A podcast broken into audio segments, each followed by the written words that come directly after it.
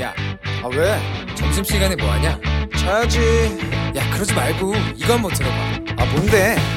지금 당장 라디오를 켜봐 나른한 오후 깨울 시사 토크쇼 모두가 즐길 수 있고 함께하는 시간 유쾌하고도 신나는 시사 토크쇼 오태훈의 시사본부.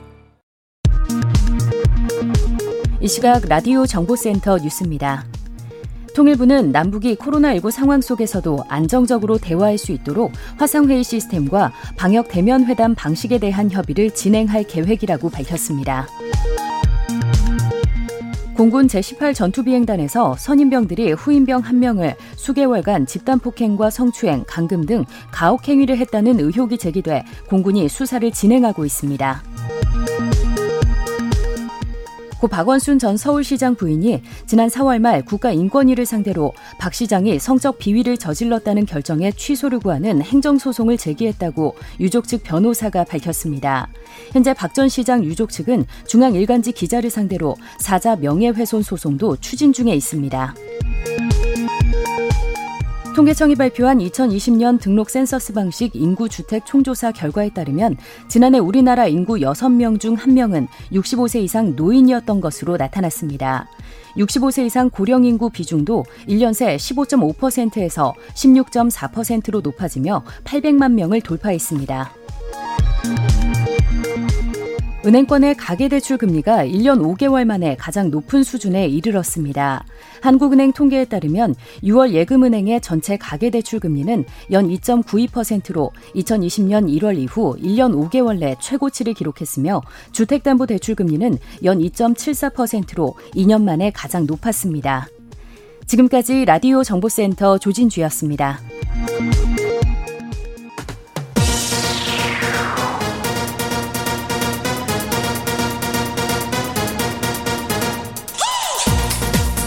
박정호의 본부 뉴스.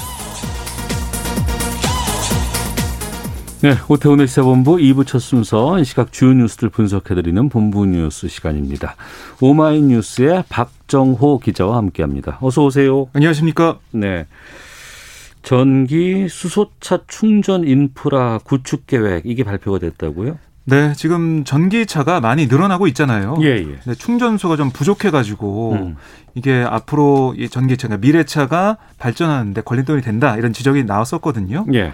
홍남기 경제부총리가 주재한 빅3, 그러니까 반도체, 미래차, 바이오 헬스 추진회의가 있었는데 아, 여기서 2025년까지 도보 5분 거리 생활권을 중심으로 전기차 완속 충전기 50만 개 이상 구축하겠다 이런 계획이 나왔습니다. 그리고 급속 충전기도 좀 많이 필요하다는 지적이 있는데요. 이거는 이 고속도로 휴게소 중심으로 12,000개소 이상 그리고 상용차 충전소는 버스, 택시 차고지를 중심으로 2,300개소 이상 구축을 하고요. 그 수소 충전소는 하반기 중에 네. 70개 이상을 구축해서 연말까지 총 180개를 구축을 합니다. 아, 그리고 정부는 2025년까지 반도체 초순수 설계 100%, 아, 시공 60% 국산화 추진 계획도 밝혔습니다. 네. 앞서 빅3라고 하면서 반도체, 미래차, 바이오 헬스 얘기하셨잖아요. 네. 이 바이오 헬스는 어떤 분야인 거예요, 이게? 네, 바이오 헬스 여러 가지가 있겠지만 오늘 발표된 내용이 주목되는 게 바로 인공 혈액 기술입니다. 인공 혈액이요? 네, 그렇습니다. 그러니까 지금 보면 코로나19 뭐 저출산 고령화로 인해서 이 헌혈에 의존한 현행 혈액 공급 체계 이게 수급 불균형이 심화되고 있다라는 네. 평가가 나오고 있거든요. 그러니까 뭐 수혈 사고 사고 위험도 증가한다 이런 불안 요인이 있는데 아, 이런 상황에서 인공 혈액 기술 개발에 집중 투자해서요. 혈액 공급 패러다임 전환 가능성을 모색하겠다. 이게 정부의 오늘 설명이었습니다. 그러니까 이런 걸 통해서 글로벌 첨단 바이오 분야를 선도해 나가겠다. 아, 이런 건데요. 네. 어쨌든 이 인공혈액 제조 생산 기술을 확보를 하고 2030년대 중반에는 수혈 가능한 인공혈액 실용화도 추진하겠다. 이런 계획을 밝혔습니다. 어, 그렇군요. 자, 그리고 미국 연방공개시장위원회 FOMC 회의 결과가 새벽에 나왔는데 네.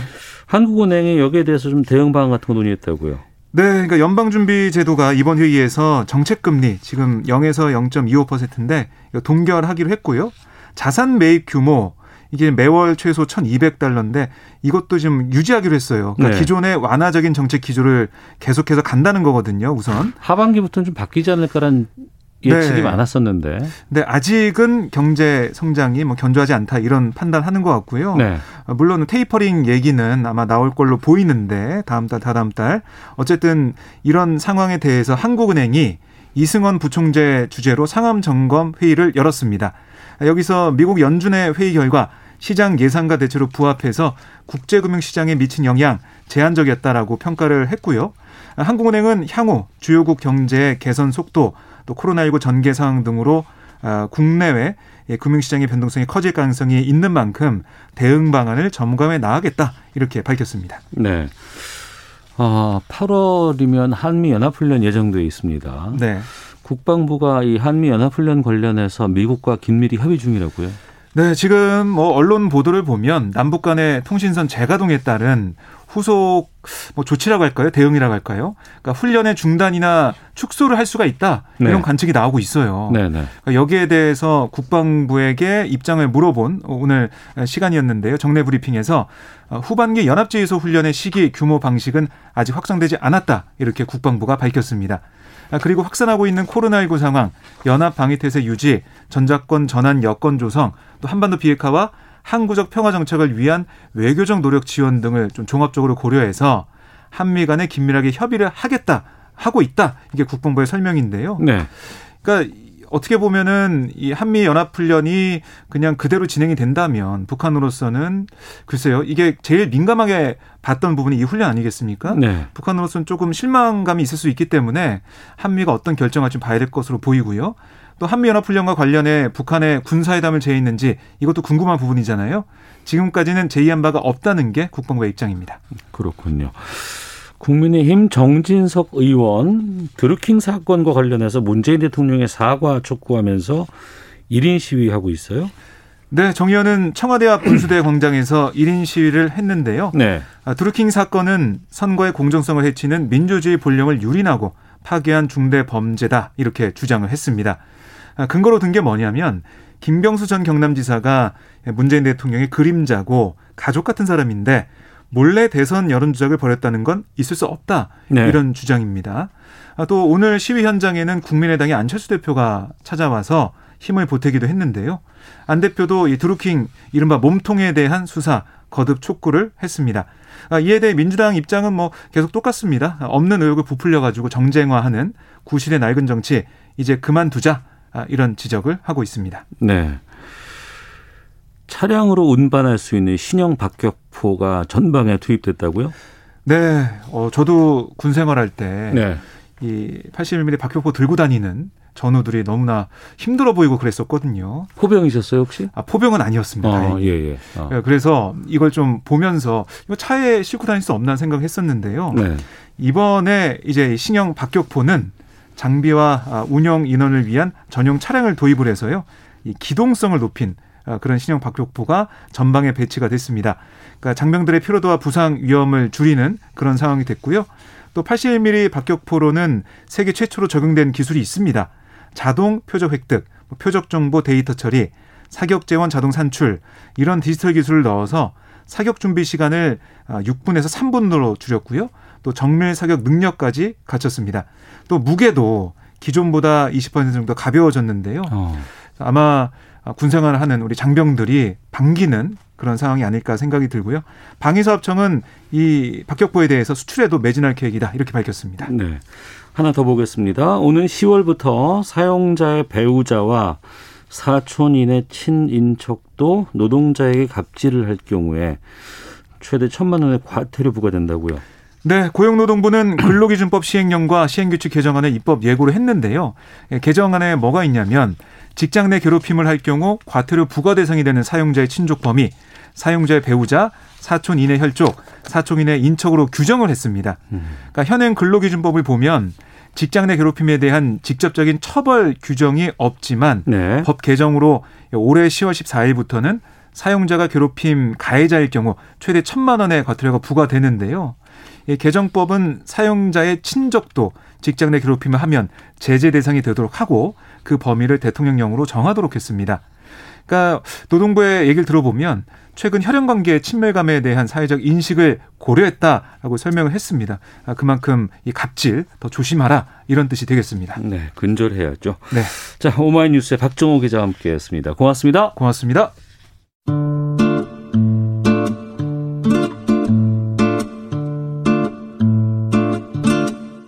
오태훈의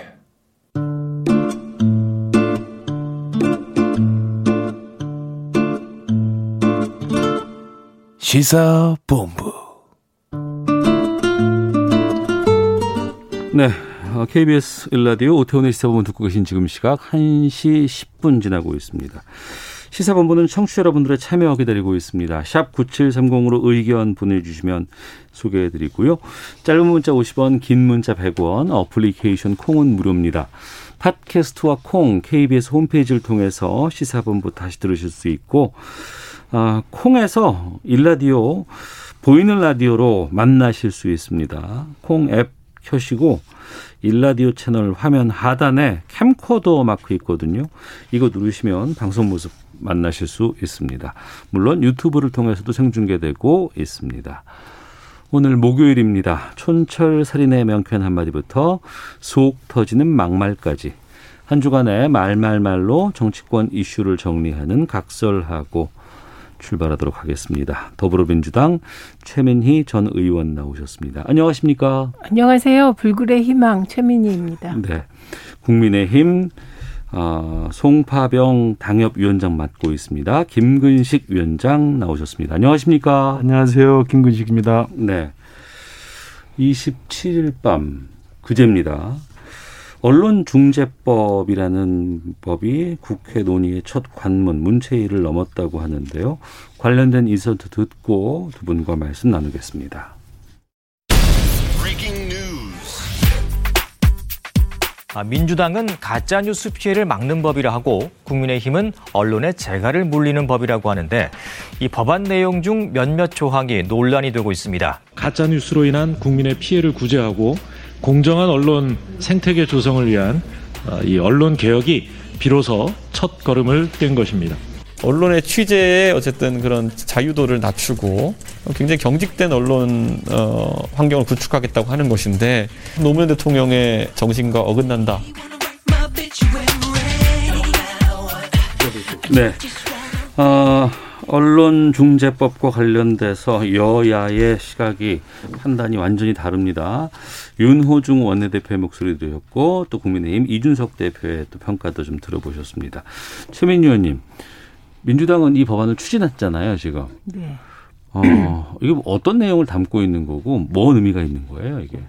우선 핵심은 두 가지입니다. 예. 하나는 어, 그동안의 언론 보도와 관련하여서는 언론 중재위 소송 제소를 통해서 해결하는 방법. 네. 방송의 경우는 방송통신심의위원회를 통해서 어, 문제 보도를 시정하는 방법 네. 등이 있었습니다. 그 외에는 법정으로 가서 명예훼손 소송을 하는 거예요. 네. 근데 이번에 어, 언론중재법 개정을 통하여 첫째는 고의 중대 과실, 의도적인 오보, 그러니까 이걸 가짜 뉴스로 그냥 통칭하는 거고요. 네. 이거에 대해서는 손해액의 세배에서 다섯 배의 어, 배상을 하게 하겠다. 음. 그러니까 이게 징벌적이라고는 하지만 사실 징벌적은 아니죠. 네. 배액 배상 정도 되는 거고요. 두 번째 중요한 거는 오보가 나왔을 때 언론사가 인정했을 경우 정정 반론 보도를 하게 되어 있는데 네. 그 정정 반론 보도를 최소한 애초 보도 크기대로 해야 된다는 정신 아래 음. 어, 애초 보도의 2분의 1은 해야 되겠다. 이런 내용을 담고 있습니다. 일면에서 커다랗게 때렸는데, 한참 지나고 나서 이제 바로 잡습니다는 저 구석에 있었을 때가 있었잖아요. 지금도 지금 그렇잖아요. 그러고 네. 있죠. 그래서 최소한 어, 애초 민주당 안은 일면에서 음. 때렸으면 일면에서 정정해라. 네. 어, 같은 크기로 이런 거였는데 이게 면수는 지정하지 않고 네. 2분의 1은 하라. 5단으로 했으면 적어도 3단 정도는 하라. 이런 두 가지 내용입니다. 네. 근데 저는 애초에 이게 제가 2003년부터 주장해왔던 법이고 이번에 촛불 집회에서 또 최초로 제가 징벌적 손해배상제를 도입해야 될 시점이 됐다고 주장했기 때문에 오래 고민해 온 건데요. 네. 이게 정파적인 논의로 가면 안 됩니다. 왜냐하면 이게 애초에 2003년에 저희가 주장했던 이유도 포르말린 통조림, 쓰레기 만두, 음. 연예인에 대한 악의적 보도 이런 것 때문에 시작된 것이거든요. 네. 그래서 저는 이게 여야 간에 충분히 합의할 수 있는 부분이고 저는 심지어 어떤 주장까지 했냐면 정치인 등은 빼자 대상에서 논의를 정말 그 일반 중소기업이나 어, 일반 국민들, 연예인들 진짜 피해받는 분들을 위해서 징배제를 먼저 도입하고 대상을 정, 좀 정치인이나 이 문제되는 쪽은 빼자는 생각까지 네. 저는 하고 있었기 때문에 네. 여야가 이걸 정파적으로 접근하는 거는 전공자의 입장에서 진짜 전 실천적으로 전공해온 입장에서는 되게 안타깝습니다. 네. 국민의힘은 언론 재갈법이라고 반대하고 있다고 하는데 김규식 위원장께서는 지금 어떤 입장이세요? 지금 그 최민희 의원이 말씀하신 애초에 이제 문제 의식은 네. 이게 사실 확인되지 않은 그 고의적인 오보라든지 아니면 아주 의도를 가지고 조작적인 보도를 한다는 건 가짜 뉴스를 뭐 확산한다든지 이런 식에 대한 언론의 책임을 묻는 이제 입법인데요. 네. 그리고 이제 애초에 지금 아까 말씀하신 최초의 취지가 이제 정치적인 공방, 정치적인 이슈에 대한 그 진영 간의 공방이 주 타켓이 아니라 음. 이거 아까 말씀하신 포르말린. 연예인이라든지 아니면 뭐 중소기업이라든지 기업하시는 분들 또 이런 시민단체 이런 분들이 사실은 언론의 무책임한 보도에 의해서 뭐 피해를 당할 수가 있어요. 네. 이제 그런 것들에 대한 문제 의식으로 출발한 건 충분히 이해가 됩니다. 네. 근데 지금 최민희 의원님 말씀 잘하신 것처럼 이것이 정파적 논리로 네. 어, 진행이 되면 안 되는데 그렇기 때문에 좀 더 우리 국민의힘 입장에서는 좀 더 많은 공론화의 과정 그리고 좀 더 많은 논의와 토론과 생산적인 그 공론화의 과정을 좀 국민적인 의견을 수렴해서 진행을 해도 된다는 입장인데 네. 지금 아까 말씀하신 것처럼 어제 갑자기 이제 문체위 소위에서 일방 통행을 해서 이제 통과를 시킨 거예요. 네. 그러니까 그 내용의 문제점을 충분히 논의도 하기 전에 음. 일방적으로 민주당에서 민주당 몇몇 의원들이 낸 안을 다 취합해서 하나의 안으로 대안을 만들어서 소위에서 일방 통행을 시켰는데 네. 지금 우리 국민의힘 입장을 제가 들어보니까 소위에서 그 대안으로 제시한 안을 국민의힘 쪽에다 알려주지도 않고 통과를 시켰다는 거 아닙니까? 네. 그 절차상의 문제도 있을 뿐만 아니라 어. 지금 뭐 언론 단체뿐만 아니라 시민단체에서도 이야기를 하듯이 내용의 독소 조항에 대해서는 좀 더 많은 공론화와 국민적 의견 수렴과 또 시민단체 의견도 좀 귀담아 듣는 과정이 필요하다. 그렇지 않을 경우 이게 잘못되면 최민희 의원이 말씀하신 것처럼 애초의 의도와 달리 정치적으로 정치적으로 반대되는 세력의 언론에 대해서 재갈을 물리는 충분한 위험성이 있다는 걸 문제 제기를 하는 거죠. 네. 이 부분은 저 부분은 저는 또 동의가 안 됩니다. 이유는 뭐냐면 정치적으로 반대되는 언론이 문재인 정부에 있을까? 모든 언론이 문재인 정부에 대해서 저는 비난 일색인 것 같아요. 거꾸로 어, 언젠간지 모르지만 국민의힘이 집권하게 되면 또 어- 언론은 정부에 대해서 비판적으로 됩니다. 그건 어쩔 수가 없는 것이죠. 그래서 예를 들면 예를 조선일보로 들어서 죄송합니다만 그럼 조선일보만 대상이고 뭐 편의상 한겨레 신문 한겨레 신문은 대상이 아니냐 둘 다 대상인 것이죠. 그리고 음 제가 말씀드리는 지점은 정치인들을 어떻게 할 것인가. 정치인들에 대해서는 사실 공인이기 때문에 무한 비판이 가능하게 해야 되지 않는가. 예를 들면 정치 권력, 언론, 경제 권력, 네. 또 스스로 언론 권력에 대해서도 그런 문제 제기가 언론 노조에서 나왔을 때 저는 타당하다고 봤습니다. 근데 이번에 그 부분이 어떻게 됐냐면 해야 할 목적이 있는 경우 정무직 공무원, 대기업 그리고 주요 주주 임원 등 그러니까 정무직 공무원이 이제 정치인도 포함된 거죠. 요 부분은 해야 할 목적이 있을 때 어, 징배제의 대상이 된다. 이런 해야 할 식으로 목적이라는 게 구체적으로 어떤 의미인가요? 예, 그러면? 이거 악의적 오보를 얘기하는 겁니다. 아, 의도를 가지고? 예, 예, 아. 그냥 정서를 가지고. 네네. 이게 증명이 어렵겠죠. 그래서 저는 일반적으로 공인들은 어, 이, 이 대상에서 제외해도 큰 문제가 안 된다. 저는 언론 노조 입장에 동의합니다. 그리고 좀 아까 말씀하신 언론인 영, 언론 단체는 아니고요. 시민 단체들은 아니고 왜냐하면 대표적인 시민 단체에서는 도입이 필요하다는 입장이고 언론인 유관 단체에서 반대하는 거예요. 음. 그러니까 이건 이제 제가 볼 지극히 때는 당연한 일이죠. 그러니까 언론인 유관 단체라는 데가 이제 기자협회, 방송 기자협회, 뭐 방송인협회 이런 겁니다. 네네. 그래서 이제 현재 현직 언론에 있는 분들의 공식적인 단체에서 일단 일괄적으로 반대를 하고 있고요. 네.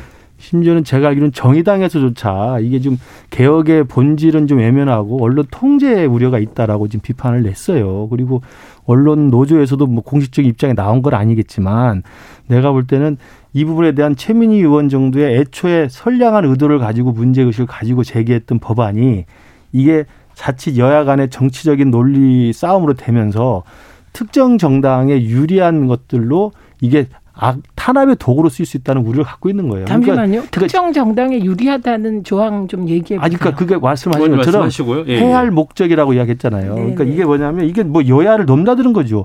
만약에 국민의힘이 그렇죠. 내년에 정권 개최해서 정권을 잡는다 해도 그 마찬가지로 국민의힘에 대해서 엄청난 비판의 언론들이 있을 거 아닙니까? 그럼 그것도 똑같이 탄압할 수 있기 때문에 저희들은 아예 그러한 여야를 넘나들고 여야를 가리지 않는 탄압의 빌미를 줄 수 있는 조항들은 논의를 더 해보자는 거예요. 그러니까 네. 아까 말씀하신 대표적인 게 해야 할 목적으로 이런 이야기들이 옛날 우리가 국가보안법에 많이 나온 이야기 아닙니까? 음. 어?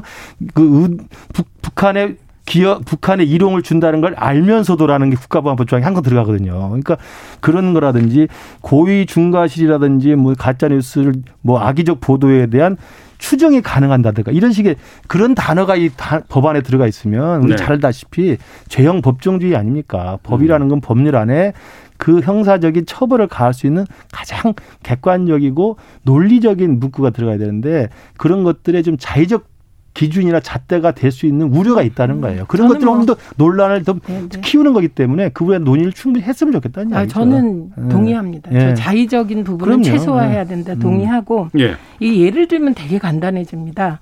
포르말린 통조림 사태는 뭐냐면 중소기업이 통조림을 만들었는데 거기서 독성 물질인 포르말린이 검출됐다는 겁니다.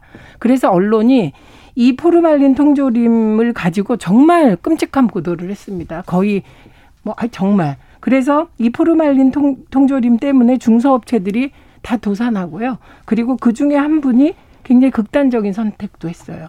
쓰레기 만두 사건 기억하시죠? 네. 그때도 속, 그 만두소를 쓰레기 더미처럼 뭐 어떻게 했다 이런 건데 다 사실이 아니었습니다. 라면도 한번 그런 적이 예, 있었죠. 라면도 네. 그 우지파동. 우지 우지 파동 네. 있었죠. 네. 이거 다 사실이 아닌 보도인데 그럼, 언론 음. 때문에 피해를 입은 이 사태 해결해야 되잖아요. 근데 그 후에 언론들이 별로 책임을 안 졌고요. 음. 그다음에 또 하나 예는 이런 겁니다. 최근에 조선일보가 조민 씨가 연세 세브란스 병원을 찾아가서 나 피부과 의사 할 거야 이랬다는 보도 나왔잖아요. 예, 예. 100% 날조로 밝혀졌죠. 이런 경우가 해야 할 목적이라고 인정될 수 있다고 봐요. 음. 그럼에도 불구하고 저는 이번에 처음에 징배제를 도입하면서 이런 정치 관련 사안, 네. 그러니까 이 정무직 공무원 관련 사안이나 대기업 주주주 임원은 빼서 이런 보도는 따로 책임을 지더라고 조민 씨 관련 악의적 왜곡은 책임을 지더라도 이런 중소기업이나 연예인이 당한 거는 우리가 많이 알고 있잖아요. 예를 들면 그 이 연예인 사건과 관련하여 지금도 그 그, 그 연예인 한 분 있죠. 프린스턴 대학 나왔는데 안 나왔다고 계속 그 문제됐던. 네. 찍어서 문제되면 언론이 보도해서 그 연예인이 제대로 활동을 못하는 경우들이 많았거든요. 그럼 이런 경우가 최우선이라고 생각하는 겁니다. 어, 법이라는 게. 그래서 저는 지금이라도 합의할 수 있다면 네. 여야가 토론해서 지금 걱정하시는 부분 있잖아요. 그 부분 저 해소할 수 있다고 생각합니다. 그래- 이건 제 개인 의견입니다. 그렇죠. 그러니까 저는 네. 저 최민희 의원님 말씀 전적으로 동의해요. 그러니까 네. 어제 바 어제 그 문체위 소위에서의 일방 그 강행 통과는 문제가 있다는 거예요. 그러니까 이런 것에 대한 문제 의식을 가지고 최 네. 의원님 말씀하신 거 애초에 그런 중소기업의 엄청난 피해, 음. 그다음에 연예인의 진짜 말 못하고 저항하지 못하는 연예인의 개인적인 그 상처 이런 것도 생각해 보면 어떻든 언론이 더 사회적 책임을 져야 된다는 문제의식은 충분히 동의한다. 그러나 네. 기본적으로 이분이 정무직 공무원까지 포함돼서 딱 못 박아서 법에 명시를 해버리면 당연히 정치적 공방으로 갈 수밖에 없는 거예요. 그러니까 어. 근데 지금 조민 씨 이야기 했지 않습니까? 저건 진짜 잘못된 그 오보잖아요. 그게 그게 악의성 있는지 없는지 또 따져봐야 됩니다. 그러니까 그런 부분에 대해서는 또 지금 조국 전 장관이 다 일일이 다 따져가지고 민영사상 소송을 다 걸고 있어요. 네. 이제 그런 제도가 있는 거고 그렇다고 치면 또 윤석열 총장 같은 경우 그러면 부인 논란이라든지 또또 저기 저기 가족에 대한 어떤 확인되지 않은 사실에 대해서 논란이 있는 걸 어떻게 할 것이며 음. 또 채널의 사건 같은 경우도 MBC에서 지금 지금 1심만 나왔습니다만 어쨌든 확정 판결에 대해서 그게 검언 유착이 아니라고 하면 또 어떻게 할 것이며 그러니까 정치적 공방으로 들어가면 끝이 없어요. 맞아요. 그래서 저는 그 부분은 최 의원님 애초에 말씀처럼 정치는 빼는 게 옳다고 생각하는데 그렇다 하더라도 그런 것들은 국회에서 충분한 논의를 해야 된다는 거예요. 바로 그런 잠깐만요. 식으로. 그 절차 문제에 대한 문제 제기는 그 일반적으로 얘기할 땐 합의하는 게 맞지만 지금 국회 상황에서 모든 게 정쟁화돼서 그 부분은 저는 논의해서 빼겠습니다. 왜냐하면 상황을 잘 어, 모르겠거든요.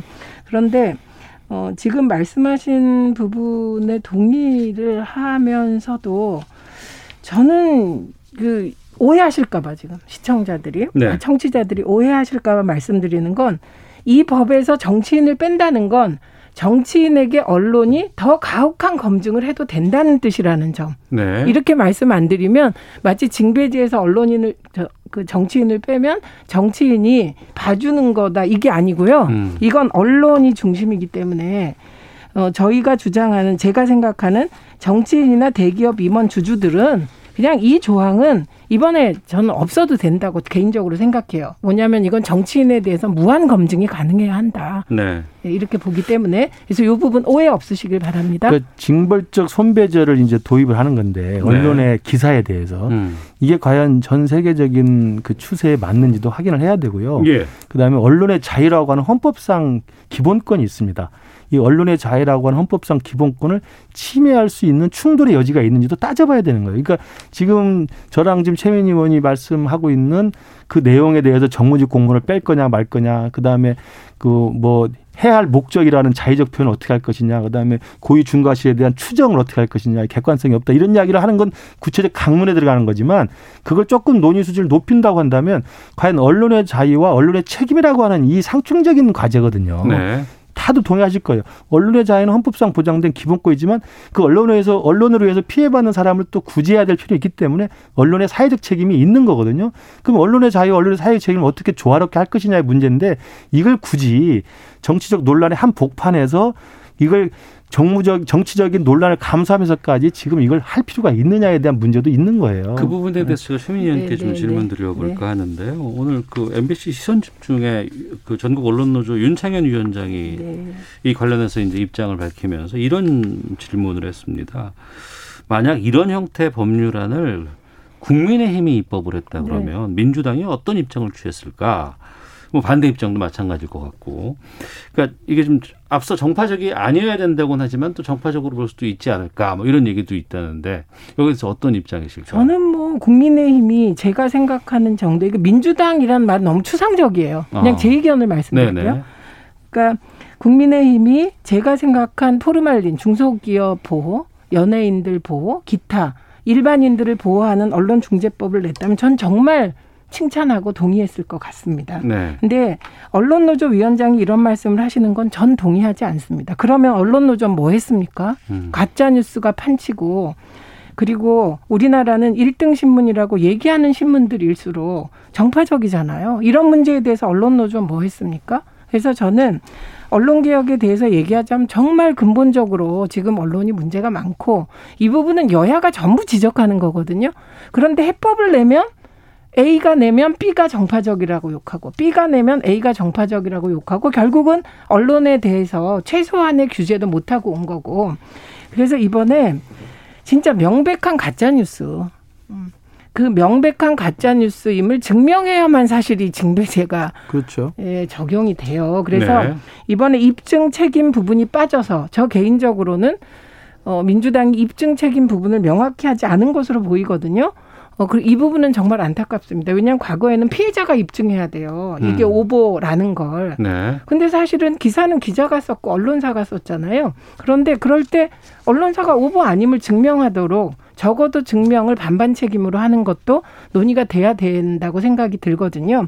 그래서 저는 이 부분은 어 지금 일단 상임위 소위 통과한 거예요. 문체위 소위. 네. 그리고 이게 급해진 건 이건 민주당도 인정해야죠. 다음 달에 문체위원장이 야당으로 넘어가니까 네. 민주당이 급한 거 그러니까 이해합니다. 정파적으로 지금 저- 접근하는 거죠. 아니죠. 이거는 여야가 합의할 절차에 수 있고 있어서 논의해서 충분히 수렴할 수 있다면 그렇게 서둘 필요가 없다고 생각합니다. 아니 그거야 뭐 네. 국회 지금 김근식 위원장이 말씀하시는 건 국회가 아주 잘 돌아갈 때 얘긴데 음. 우리 국회가 아니니까 또 이걸 일방적으로 민주당에만 책임 묻긴 뭐한데 네. 하여간 언론노조 위원장께는 묻고 싶습니다. 그동안의 포탈 그리고 언론의 주류 언론의 가짜 뉴스가 창궐할 때 언론노조는 어디에 있었는지 묻고 싶습니다. 그러니까 저는 한 말씀만 드리면 그 아까 제가 모두에 말씀드린 것처럼 언론의 자유와 언론의 책임이라고 하는 이 두 가지의 과제를 어떻게 우리 대한민국 언론이 스스로 잘 구현할 수 있는가에 대한 문제거든요. 네. 그것을 강제적인 입법 조치를 통해서 징벌적 손해배상이라고 하는 규제를 통해서 가능할 것인가. 네. 뭐 그렇게 해서 된다면 또 좋겠습니다만 그것이 갖는 부작용과 우려가 훨씬 크다고 한다면 저는 언론계 스스로의 자정작용 네. 또 언론계 스스로의 자율적 노력에 맡기는 것이 저는 우선이라고 생각합니다. 저는 그 검찰 개혁 때도 똑같은 논리. 모든 개혁에 자기 스스로 자율적으로 개혁할 수 있다면 최고인데 그런 거 못 봤어요. 그리고 지금 만보 양보해서 우리가 자꾸 중앙 언론만 봐서 그런데 지역 언론 등에 의한 음. 지역에 힘없는 사람들 그 피해는 이루 말할 수 없거든요. 알겠습니다. 그래서 조금 시야를 넓혀서 봤으면 좋겠습니다. 청취자 의견 부정적인 것, 긍정적인 것 두 개씩 소개해드리고 어, 좀 날씨 살펴보도록 하겠습니다. 부정적인 부분들 어, 6612님, 4042님 언론중재법이 아니라 언론통제법 아닌가요? 현재도 잘못하면 사법적인 처벌 받을 수 있는데 굳이 징벌적인 처벌은 바람직하지 못하다고 봅니다. 라는 의견도 있고 666169님은 어, 언론의 자유는 있지만 검증되지 않은 가짜 뉴스는 진실을 왜곡하고 시끄럽기만 합니다. 예전 말로 유언비어입니다. 8748님 우리 언론에 교통정리가 필요합니다. 징벌적 손해배상 전 필요하다고 봅니다. 요즘 기자들 직접 현장에 가서 확인조차 하지 않고 특종이란 타이틀을 위해 보도하는 것 보고 있습니다. 보고 보도부터 하고 있- 보는 것 같습니다라는 의견도 좀 보내주셨습니다. 폭염이 20일째 계속되고 있습니다. 날씨 알아보고 교통정보 확인하고 돌아오겠습니다. 날씨와 미세먼지 정보 송수진 씨가 전해주십니다. 지금 대구의 기온이 34.6도, 서울은 33.2도 등을 보이고 있습니다. 오늘도 35도 안팎의 폭염이 이어지겠고요. 습도가 점점 높아지고 있어서 어제보다 더 덥게 느껴지는 곳이 많겠습니다. 오늘 예상한 낮 기온은 춘천 36도, 서울과 대전, 대구 34도, 광주와 강릉, 제주 33도 등이 되겠습니다. 오늘 전국 곳곳에 소나기 소식이 있습니다. 5에서 최고 40mm의 소나기가 천둥 번개와 돌풍을 동반해 요란하게 쏟아지겠고요. 일부 지역에는 강하게 내릴 수 있어 주의하셔야겠습니다. 미세먼지 농도는 전국이 좋음에서 보통 단계를 유지하며 공기는 깨끗하겠는데요. 자외선 지수가 높겠고 호흡기와 눈에 해로운 오존 농도도 수도권과 충남 지역은 나쁨까지 오를 전망입니다. 현재 서울의 기온은 33.2도입니다. 날씨와 미세먼지 정보였습니다. 이어서 이 시각 교통 상황을 KBS 교통정보센터 김민희 씨가 전해드립니다. ra 네, 여전히 도로 위로 돌발 구간이 많습니다. 경부고속도로 부산 쪽으로는 한남부터 반포 사이와 또 수원에서 기흥 휴게소 사이로 정체인데요. 이번에는 수원 부근에서 사고가 나면서 2차로를 막고 처리 작업을 하고 있습니다. 수도권 제일순환고속도로 판교에서 구리 방면으로 성남요금소 부근 3, 4차로에서는 낙하물을 처리하고 있고요. 더 가서는 송파에서 서하남 사이로 정체되는데 이 송파 부근 3차로에는 고장난 차가 서 있습니다. 조금 더 이동해서도 하남 분기점에서 강일 사이로 지나는 차량들이 많습니다. 영동고속도로 인천 쪽으로 만종 분기점 부근 2차로에서는 화물차 화재 사고가 났고요. 반대 강릉 쪽으로는 여전히 마성 터널에서 양지 터널 사이와 더 가서는 호법 분기점 부근에서 더디게 지납니다. 서울 시내 올림픽대로 하남 쪽으로 이번에는 동호대교 부근에서 사고가 났는데요. 3차로를 막고 처리 작업을 하고 있어서 여의 하류부터 더딘 흐름 길게 이어지고 있습니다. 이후로도 영동대교까지 속도 줄여 지납니다. 그 밖에 강변북로 일산 쪽으로 마포대교 부근 2차로에는 고장난 차가 서 있습니다. KBS 교통정보센터였습니다.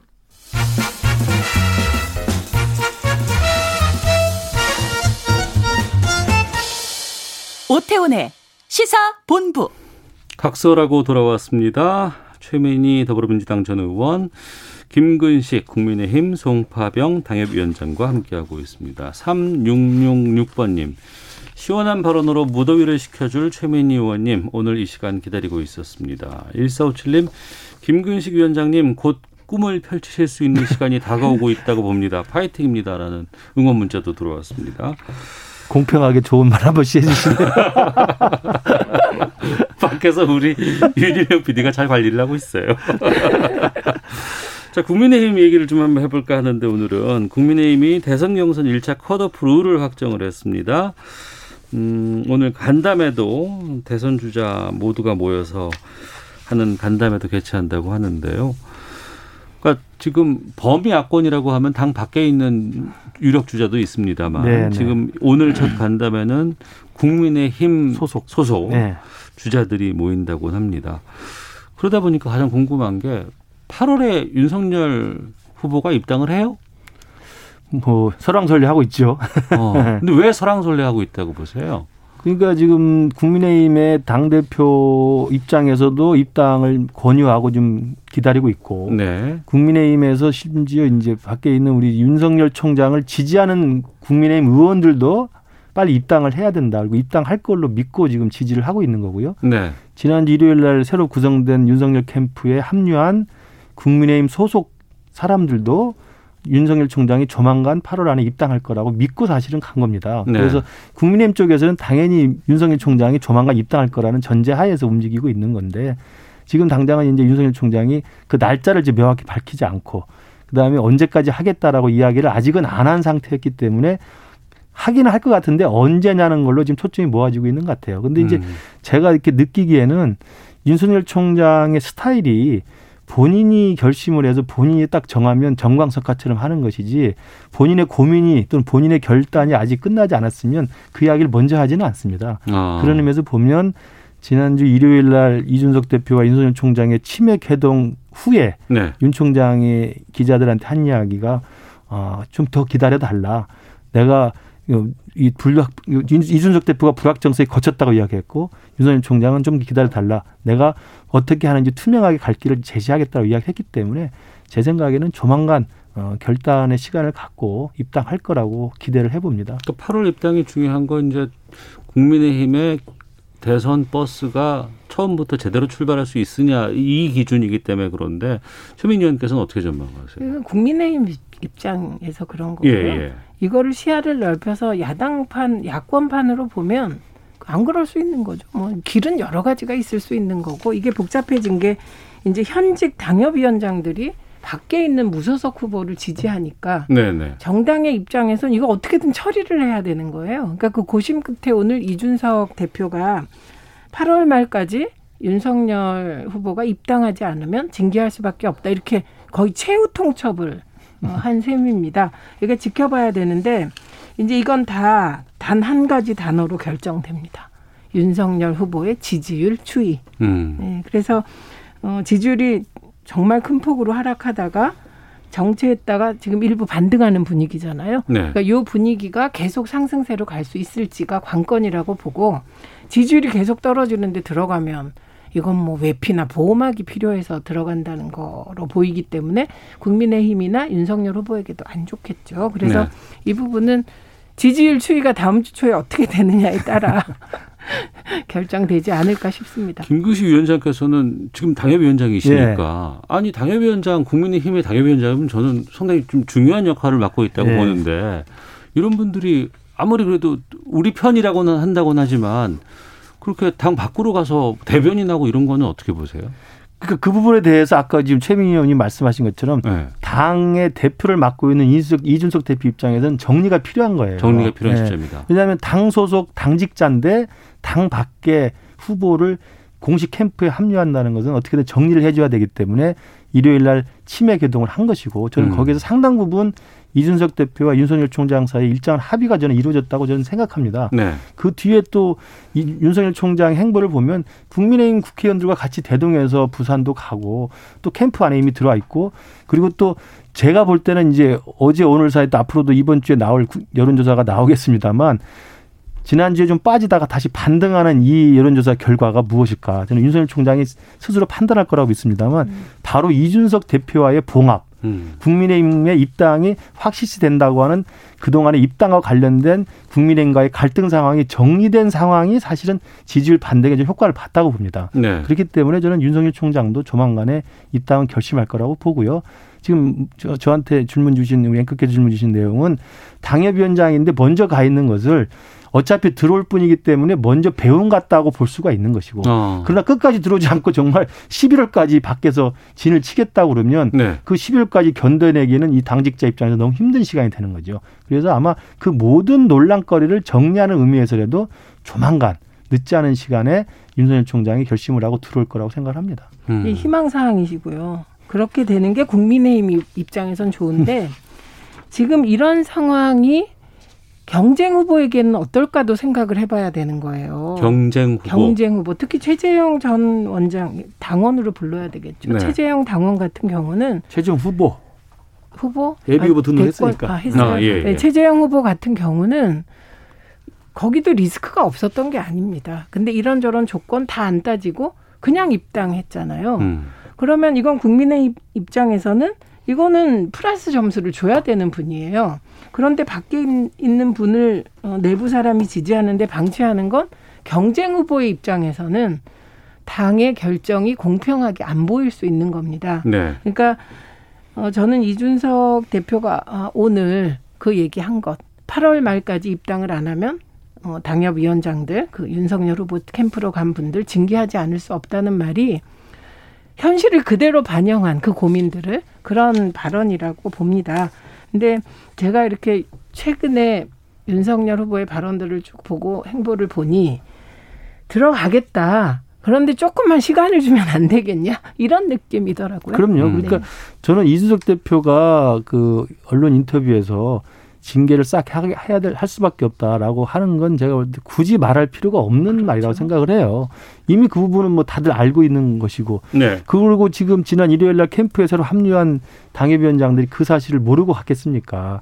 그러나 저는 윤석열 총장과의 사전 양해 그리고 이준석 대표와의 사전 양해가 이- 전제된 상태에서 조금 더 먼저 가서 캠프를 보강한다는 의미였거든요. 왜냐하면 그 전에 윤석열 총장의 지지율이 빠지게 되는 과정에서 캠프의 비효율성, 그다음에 캠프의 시스템의 뭐 미비점 이런 것들이 많이 지적이 됐기 때문에 실무형 캠프에서 조금 더 정무적 감각과 능력이 있는 사람 중심으로 새롭게 구성한다는 사실은 자기 변화의 과정으로 국민의힘 사람들이 합류한 거거든요. 네. 그런 맥락에서 보면 저는 윤석열 총장이 이준석 대표가 안 들어오면 뭐 제명한다 언제까지 들어오세요 자꾸 체근하는 것보다는 저는 가만히 기다리면 알아서 저는 적당한 시기에 들어올 거라고 생각을 합니다. 근데 이 대목에서 지난번에 국민의힘이 대변인들을 경선 방식으로 배틀로 뽑았잖아요. 그렇습니다. 예. 근데 대표가 너무 리스키한 발언을 직접 하세요.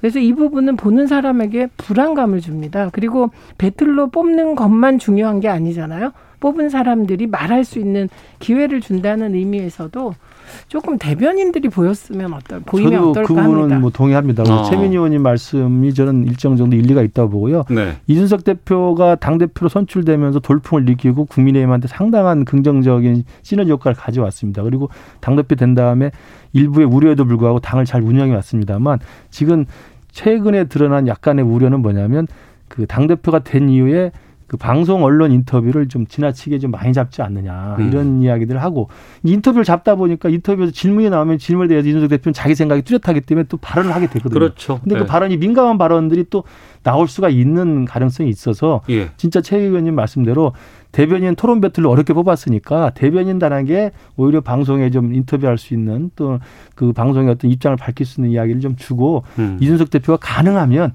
방송 인터뷰를 좀 줄였으면 하는 바람도 저도 저도 네. 동의합니다.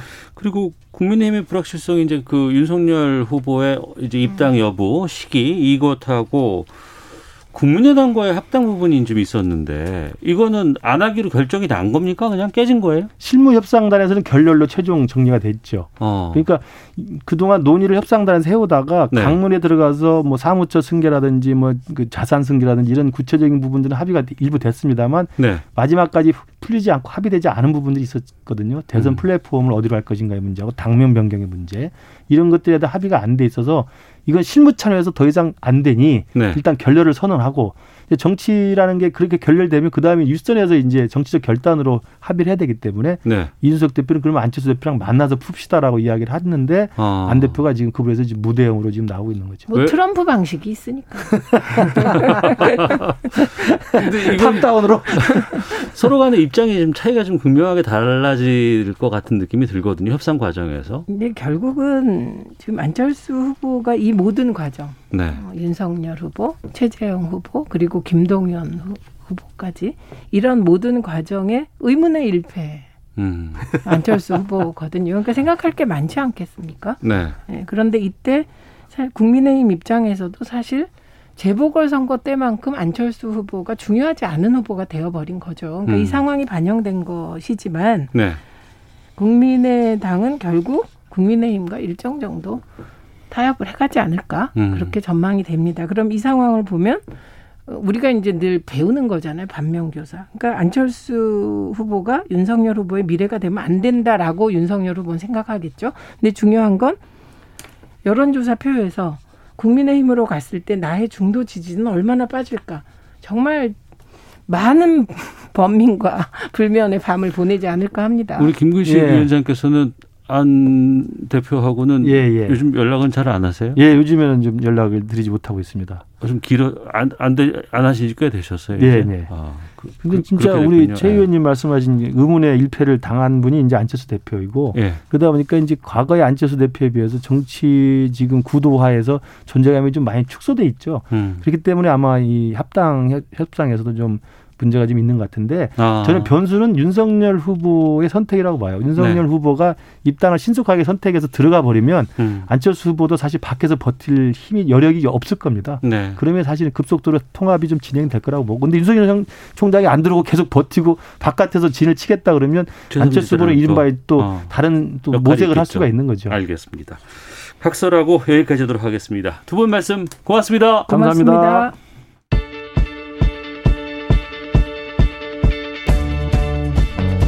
KBS 라디오 2020 도쿄올림픽 특별 생방송 다시 우리 여기는 도쿄 올림픽 현장입니다.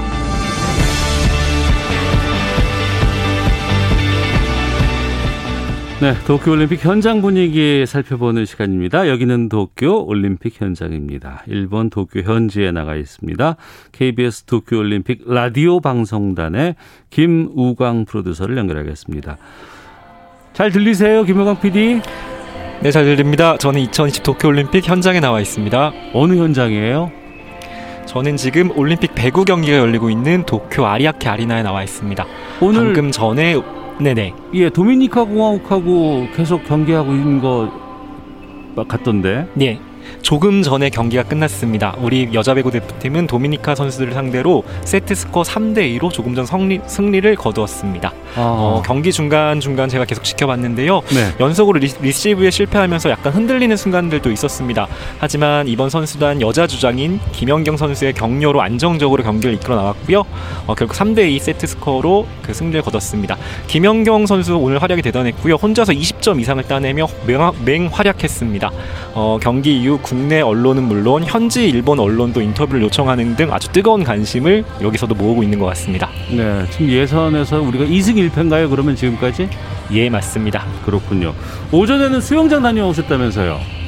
네, 오늘 오전 오, 오늘 오전 황선우 선수의 경기가 있었습니다. 100m 자유형 결승전이 있었는데요.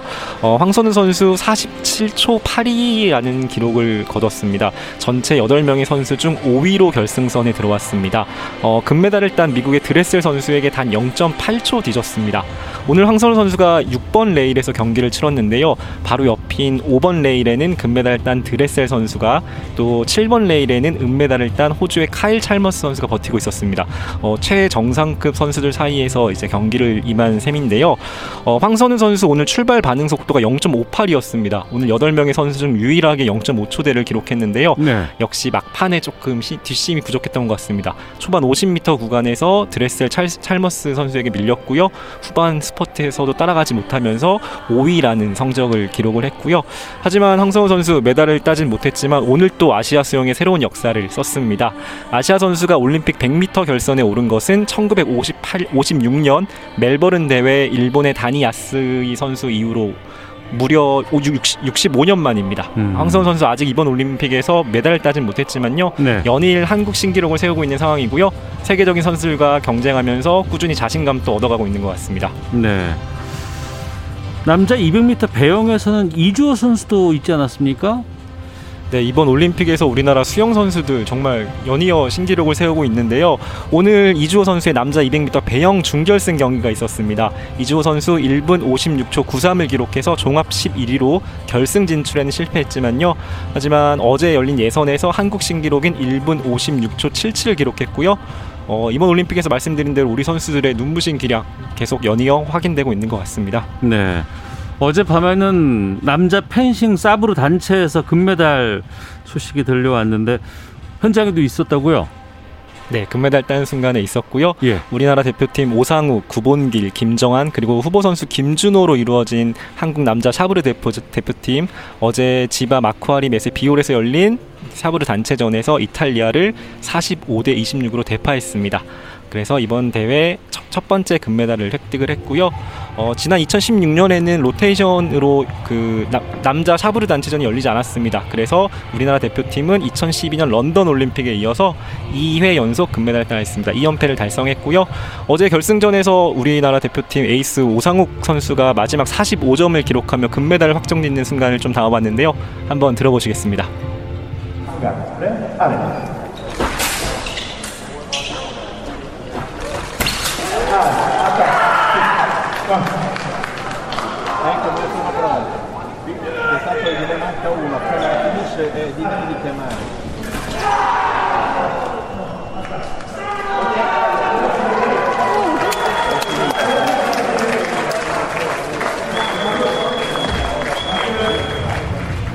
현장 소리를 들어보니까 그 칼날이 부딪히는 소리가 상당히 쨍쨍하게 잘, 잘 들리네요. 네, 이게 경기의 특성인 것 같은데요. 어, 그 찌르기만 허용되는 플랩의 에페, 펜싱의 두 종목과는 다르게 샤브레는 찌르기, 배기가 모두 허용이 됩니다. 이 사불이라는 종목 자체가 기병용 도검에서 유래했는데요. 말 위에서 한 손으로 칼날을 들고 공격하기 때문에 어, 굉장히 가볍고 공격적인 기술들이 많이 발달했다고 합니다. 그래서 펜싱에서 유일하게 칼끝이 아닌 칼날로 득점이 가능하고요. 펜싱 칼들 중 가장 가볍고 잘 휘어진다고 합니다. 현장에서 보면 굉장히 빠르고 또 역동적으로 공격적으로 공격이 진행이 됩니다. 우리나라 남자 대표팀은 세계 랭킹 1위입니다. 세계 랭킹 1위에 걸맞게 압도적인 경기력으로 어제 결승전에서 금메달 차지했고요. 어, 우리나라 한국 남자 사부르는 세계 최강으로 지금 자리매김하고 있는데요. 2017년, 18년, 19년 세계 선수권 대회에서 단체전 3연패를 달성했습니다. 티, 세, 어, 세계 랭킹도 1위고요. 어, 어제 우리 대표팀은 이제 첫 번째 금메달을 가져가면서 그 세계 최강의 자존심을 확실히 지켰는데요. 네. 금메달 시상식 이후 우리 선수들의 목소리 담아봤습니다. 한번 들어보시겠습니다. 목표였던 금메달을 딸 수 있어서 정말 너무 감사드리고 저희를 열렬히 응원해 주셨던 국민 여러분께도 정말 감사하다는 말씀 드리고 싶습니다. 은- 정한이 은퇴 선언을 했을 때 제가 끌고 갔거든요. 제 이대로라면 파리까지 끌고 갈 수 있을 것 같습니다. 환갑잔치를 어디서 해야 될지 김정환 선수하고 구범길 선수의 목소리 들렸는데 아유 하여튼 사브로 우리 단체 아주 훌륭한 경기 치렀습니다. 그리고 또 어제 축구 걱정 많이 했었는데 온두라스 상대로 완승 거뒀어요. 네, 김학번 감독이 이끄는 올림픽 남자 축구 대표팀 어제 저녁 일본 요코하마 국립경기장에서 열린 비조 조별리그 최종 3차전에서 6대 0으로 온드라스에게 대승을 거뒀습니다. 황의조 선수가 그간 골이 나오지 않아서 아쉬워하는 분들 많았었는데요. 네. 어제 활약이 돋보였습니다. 전반에 두 골을 성공시켰고요. 후반 7분에 페널티킥 키커로 나서서 팀의 네 번째 득점이자 자신의 해트트릭을 달성했습니다. 우리 대표팀은 이제 B조 1위로 8강에 진출하게 됐고요. 8강 상대는 멕시코입니다. 멕시코의 8강 경기는 이번 주 토요일 오후 8시 요코하마 국제종합경기장에서 열립니다. 네. 황의조 선수, 이강인 선수 골 이후에 세레모니가 좀 특이했었어요. 네, 어제 해트트릭 달성한 황의조 선수 양궁 세레머니를 선보였습니다. 황의조 선수는 이후 인터뷰에서 양궁 선수들이 금메달을 따는 모습을 굉장히 어, 인상적으로 봤다, 열정을 봤다. 양궁 대표팀처럼 목표를 이루고 싶다, 금메달을 따고 싶다 이런 포부를 밝혔고요. 네. 이강인 선수는 후반 37분에 중거리 슈팅으로 골을 넣었습니다. 이제 홈런 세레머니를 선보였는데요. 어, 나중에 이유를 밝혔는데요. 야구 대표팀 강백호 선수와 친하다고 하는데 강백호 선수와 이제 뭐 본인이 골을 넣거나 강백호 선수가 홈런을 치면 서로 세레머니를 하기로 했다. 사전에 약속을 했다. 이렇게 세레모니의 이유를 밝히기도 했습니다. 네. 오늘 대회 7일 차입니다. 오늘 메달 상황은 어떨까요? 네, 우리나라 양궁에서 금메달 3개, 펜싱에서 금은동 하나씩, 태권도에서 은 하나, 동 2개, 유도에서 동메달 3개를 따내면서 현재 종합 순위 7위를 기록하고 있습니다. 중국이 금메달 14개로 1위, 1위 선두를 지키고 있고요. 네. 그 뒤를 미국과 일본 금메달 13개로 바싹 추격하고 있습니다. 4위는 러시아 올림픽 위원회, 5위와 6위는 호주와 영국 이렇게 뒤를 잇고 있습니다. 네. 오늘 아마 유도도 거의 마지막 날이 아닐까 싶고 여기서도 좀 메달을 나왔으면 좋겠다는 생각이 있고 오늘 밤에 올림픽 야구 있죠? 네, 이스라엘과 첫 격돌하고요. 김경문 감독이 이끄는 야구 대표팀 오늘 저녁 7시 이스라엘 상대로 조별리그 1차전을 치릅니다. 올 시즌 리그 다승 1위인 원태인 선수가 선발 등판하고요. 우리 대표팀은 2008년 베이징 올림픽 이후 13년 만에 정식 종목으로 복귀한 이번 야구에서 디펜딩 챔피언으로 2연패에 도전하고, 도전하고 있습니다. 네. 일본의 코로나 확진자 수는 지금 어떻습니까? 어, 굉장히 위험한 상황입니다. 지금 연일 확진자가 폭증하고 있고요. 도쿄에서만 3천 명 이상씩 확진자가 발생하고 있습니다. 어, 오늘 NHK 방송에 따르면 일본 정부가 현재는 도쿄와 오키나와 현에만 긴급 조치가 발령 중인데요. 이 긴급 사태를 수도권 그리고 오사카부 등으로 확대하는 방안을 검토하고 있다고 밝혔습니다. 어, 올림픽 방역에 대한 우려 역시 점점 커지고 있는데요. 스가 총리는 어제도 올림픽 중단은 없다 이런 식으로 계속해서 이제 이야기를 하고 있습니다. 알겠습니다. 소식 고맙습니다. 예, 감사합니다. 네, 김우광 PD였습니다. 시사본 마치겠습니다. 안녕히 계십시오.